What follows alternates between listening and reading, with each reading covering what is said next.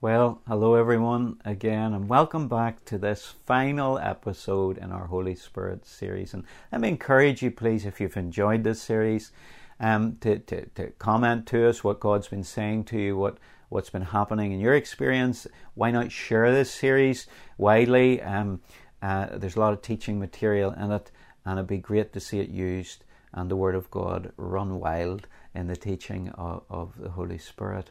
Today we're looking at this final study on the prophetic gift, the gift of prophecy.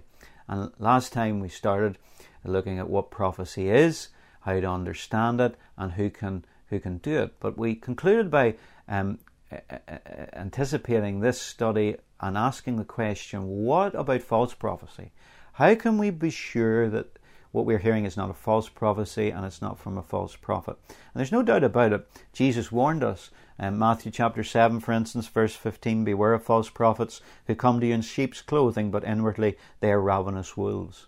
Matthew 24, verse 24-25, he told us, "For false Christs and false prophets will rise and show great signs and wonders to deceive, if possible, even the elect. See, I have told you beforehand." So we need to be able to discern the true from the false. But let me say that many are able to tell you, oh, he's a false prophet, she's a false prophet, but they're not able to say where the true is. And if there is counterfeit, there has to be the true. So how do we know what true prophecy is? Well, let me give you a number of tests. There's 4 in all. First of all, there's the truth test. Prophecy must be in full accord with the truth of God's revealed word in His Scripture. The Holy Spirit doesn't contradict Himself. He's not confused. In 1 John 4, verses 1-3, we read, "Beloved, do not believe every spirit, but test the spirits, whether they are of God, because many false prophets have gone out into the world. By this you know the Spirit of God. Every spirit that confesses that Jesus Christ has come in the flesh is of God, and every spirit that does not confess that Jesus Christ has come in the flesh is not of God. And this is the spirit of the Antichrist, which you have heard was coming and is now already in the world." So he's telling us that we have to make sure that those who are prophesying, their doctrine is correct, and they're actually honouring the Lord Jesus Christ as He came in the flesh as the Son of God to this earth. 2 John 1 verse 7 says the same. "Many deceivers have gone out into the world who do not confess Jesus Christ as coming in the flesh. This is a deceiver and an antichrist." And of course this was an early church doctrine, false doctrine that had come in, that Jesus hadn't actually come incarnate. It was in some kind of ghost spiritual form, but He didn't have a real body. But of course we've got to recognise false prophets by their doctrine. It's got to come into line with the fundamentals of the faith of Christianity. And of course in chapter 12, 1 Corinthians, that we've been in so many weeks now, we read there in verse 3, "Therefore I make known to you that no one speaking by the Spirit of God calls Jesus accursed, or no one can say that Jesus is Lord except by the Holy Spirit." And so the truth of Christ is central and foundational to prophets and to the gift of prophecy. We must be having Jesus as Lord in His rightful place, the truth of His person, His work, all that He accomplished for us. It must agree with God's word, and we must be giving full glory to Him. One of the ways you recognize true prophecy and true prophets is they give glory and honor to the Lord. 1 Peter Chapter 4, 10 and 11 says, "As each one has received a gift, minister it to one another as good stewards of the manifold grace of God. If anyone speaks, let him speak as the oracles of God. If anyone ministers, let him do it as with the ability which God supplies, that in all things God may be glorified through Jesus Christ, to whom belong the glory and the dominion for ever and ever. Amen." We must be giving glory to Him, not ourselves or not our prophetic prowess and gift. So there's the truth test, doctrine and glory to God. Secondly, there's the love test. And of course, chapter 13, we've read it in this series. We haven't dealt with too much detail around love except when we were doing the fruit of the Spirit. And we've seen that this is vital for edification, for understanding, and love in the body is the motive for everything that we ought to be doing through spiritual gifts. So there's the love test. And even if a word of prophecy is given in a correctional way or a word of warning, It should not be judgmental. It should not be condemnatory. Even a stern word can be edifying and can show the spirit of love in Christ. So there's the love test. It is the prophetic gifting and the prophet loving. The third thing is the order test. Things are to be done decently in order, as Paul tells us in his teaching on the spiritual gifts. But also prophecy is meant to be done within the local church. And I'm not saying there can't be people with itinerant prophetic ministries, but they must be accountable to the local church. And too many lone rangers are running around doing a lot of damage in the name of Christ without any accountability, and they won't submit to accountability. But we see in the New Testament that the gift of prophecy was primarily exercised within the body of the church or the wider body.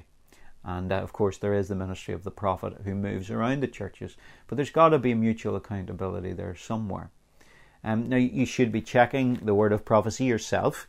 You should make yourself accountable yourself and not just blurting things out without thinking about it. You should make prophecy accountable to Scripture primarily, of course. And none of us can perfectly discern our own gifts. And so that's why being mentored by other prophets and being submissive to other prophets and other leaders and others in the church is vital for growth in any gift. So there's the truth test, the love test, the order test, and the fruit test. In Matthew chapter 7, verse 15 and through to 17, Jesus said, "Beware false prophets who come to you in sheep's clothing, but inwardly are ravenous wolves. You will know them by their fruits. Do men gather grapes from thorn bushes or figs from thistles? Even so, every good tree bears good fruit, but a bad tree bears bad fruit." And of course, we spent some time on the fruit of the Spirit before we looked at the gifts of the Spirit. And the fruit of the Spirit essentially is all the fruit of love. Love is first. But if you're wondering, is this a word from God? You need to listen to the prophecy and look at the prophet's life. Is the fruit of the Spirit there? By their fruits you shall know them. You'll know false prophets and false prophecy by bad fruit. But if you're looking for God and the voice of God will be loving, joyous, peace-giving, patient, kind, good, faithful, gentle, and there'll be self-control in the word that's given and in the life of the person that's giving it. So look for the fruit of the Spirit to know the fruit test. So the truth test, the love test, the order test, and the fruit test to know the difference between a false prophet and a true prophet, false prophecy and true prophecy. So, final question, how can we prophesy? And so, essentially, prophecy is like a spontaneous message that comes to the mind, to the Spirit first, but then it's interpreted by the mind. It's impressed on our consciousness from God. And Paul actually calls this revelation. If you look here at chapter 14, I think it is, and verse 30 to 31, Paul says, "But if anything is revealed to another who sits by, let the first keep silent. For you can all prophesy one by one, that all may learn and all may be encouraged." But you notice in verse 3 he says, "Anything is revealed." And he uses the term for revelation. Now he's using it in a broader sense, and this is where a lot of controversy comes in. He's not talking in terms of the authoritative revelation of the Word of God, the Scriptures, but he's using it in a broader sense than the inspiration of Holy Writ. And he does this on other occasions. And I want to take time just to recite these verses for you so as you know that when revelation is spoken about, it doesn't just mean the equivalent of the revelation of God's Word. In Philippians chapter 3 and verse 15, he says, "Therefore let us, as many as are mature, have this mind. And if in anything you think otherwise, God will reveal even this to you." That's the term for revelation. God will reveal this to you. So there are people in Philippi that are of two minds about an issue. And Paul's saying God's going to reveal it to you. Doesn't mean he's going to give you a new epistle or a new chapter of the Bible, but he will in some way reveal this to your heart. That's revelation. He uses that term. In Romans 1 verse 18, he says, "For the wrath of God is revealed from heaven against all ungodliness and unrighteousness of men who suppress the truth in unrighteousness." So he uses the term revelation for how judgment is actually coming as we resist godliness in our age. There are consequences for that, but that's revelation, Paul says. Ephesians 1:17, The prayer of Paul is that the God of our Lord Jesus Christ, the Father of glory, may give to you the spirit of wisdom and revelation and the knowledge of Him. And so Paul's praying for every believer in Ephesus and every believer now that we would have a spirit of revelation. There it is. He uses the term. So Jesus in Matthew 11:27 also said, "All things have been delivered to me by my Father, and no one knows the Son except the Father, nor does anyone know the Father except the Son, and the one to whom the Son wills to reveal Him." And so those of us who are born again and come into the kingdom of God's Son, into the kingdom of light, we have had a revelation. It's distinct from Scripture. It may have come through Scripture, but there was a direct revelation to our spirits of who Jesus really is. And we can come to the Father through Him. So these spontaneous or meditative conscious impressions that we receive can be called revelation or prophecy. It is called that by Paul. And so if you get a prompt in the Spirit, it could be a prompt or an impression or an intuition. You can call it revelation, you can call it prophecy, as long as you understand it's not equivalent to the Bible. But Paul goes on to teach that this prophecy is according to our faith. In Romans 12:6, he says, "Having then gifts differing according to the grace that is given to us, let us use them. If prophecy, let us prophesy in proportion to our faith." So we can all prophesy and do as much prophecy as you have the faith for. But then you should stop when you don't have any more faith and not blather on, okay? So it's according to faith. Very often the gift requires waiting on the Lord. You know, we have to slow down and we have to listen to Him, to hear His promptings. And it disturbs me to think sometimes people just get up and give words and they haven't really spent time with God. And that's when things can get dangerous.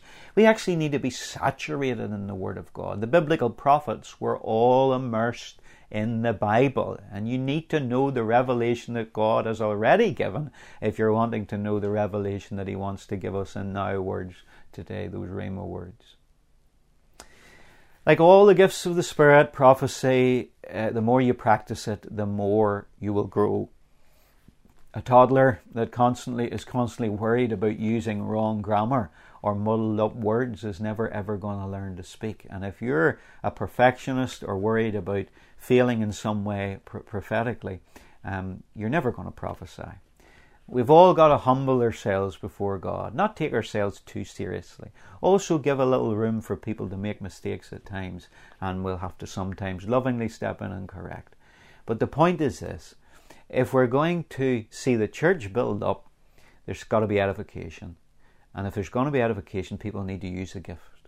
All the gifts, but need to use the gift of prophecy so that the church is built up, stirred up, and cheered up in our day and generation. We need these gifts of the Spirit. We're asked by Paul to earnestly desire the gifts of the Spirit, especially prophecy. I wonder, is that the way your church is? Is that the way you are? Do you earnestly desire to hear from God that you might build, not that people would think, "Oh, aren't you wonderful," but that you might build other people up in their faith?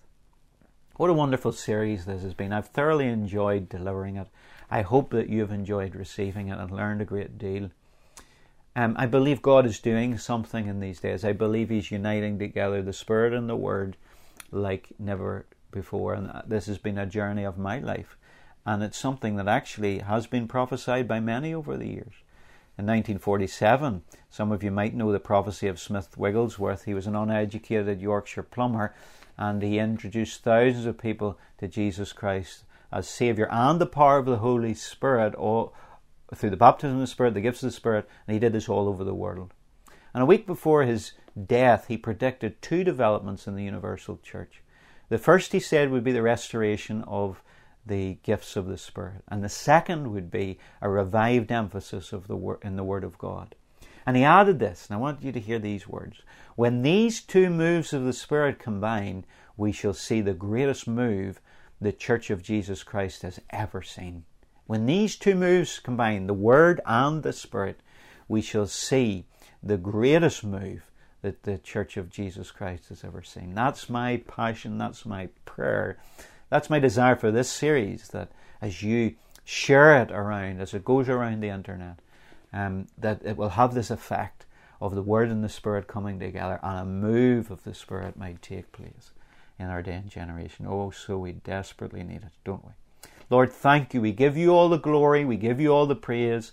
We thank you for this series. We thank you for your Word that teaches us about the Holy Spirit. But Lord, we don't want to be reading about someone in a book. We want to have an encounter with God on the earth today. That is the Holy Spirit that will reveal the Father and the Son to us, and indeed will turn the whole world upside down, like he did through the early believers in the Acts of the Apostles. So come, Holy Spirit, we pray. Power of Pentecost, come again in great fire and wind upon us. Those watching, Lord, may you endue them with a fresh anointing of the Holy Spirit. Will you let the Spirit loose within all of us, and let us go into all the world and make disciples in your name, in the power and demonstration of the Spirit of God. Bless everyone who's received this message and the whole series indeed, and may it run freely, Lord, throughout the earth now with your blessing. In Jesus' name we pray. Amen. Do continue to dock in with us at PreachTheWord.com for what's latest in the series that we're doing. And of course, keep watching on social media, and we'll be having another series soon. It may not all be video, but we want to continue to throw out the Word of God and what God's saying to us in these days. So God bless you, and do stay in touch and let us know what God's doing in your life as well. But thank you for tuning into this particular episode and this series, those of you who stuck with us through the whole of it. God bless you.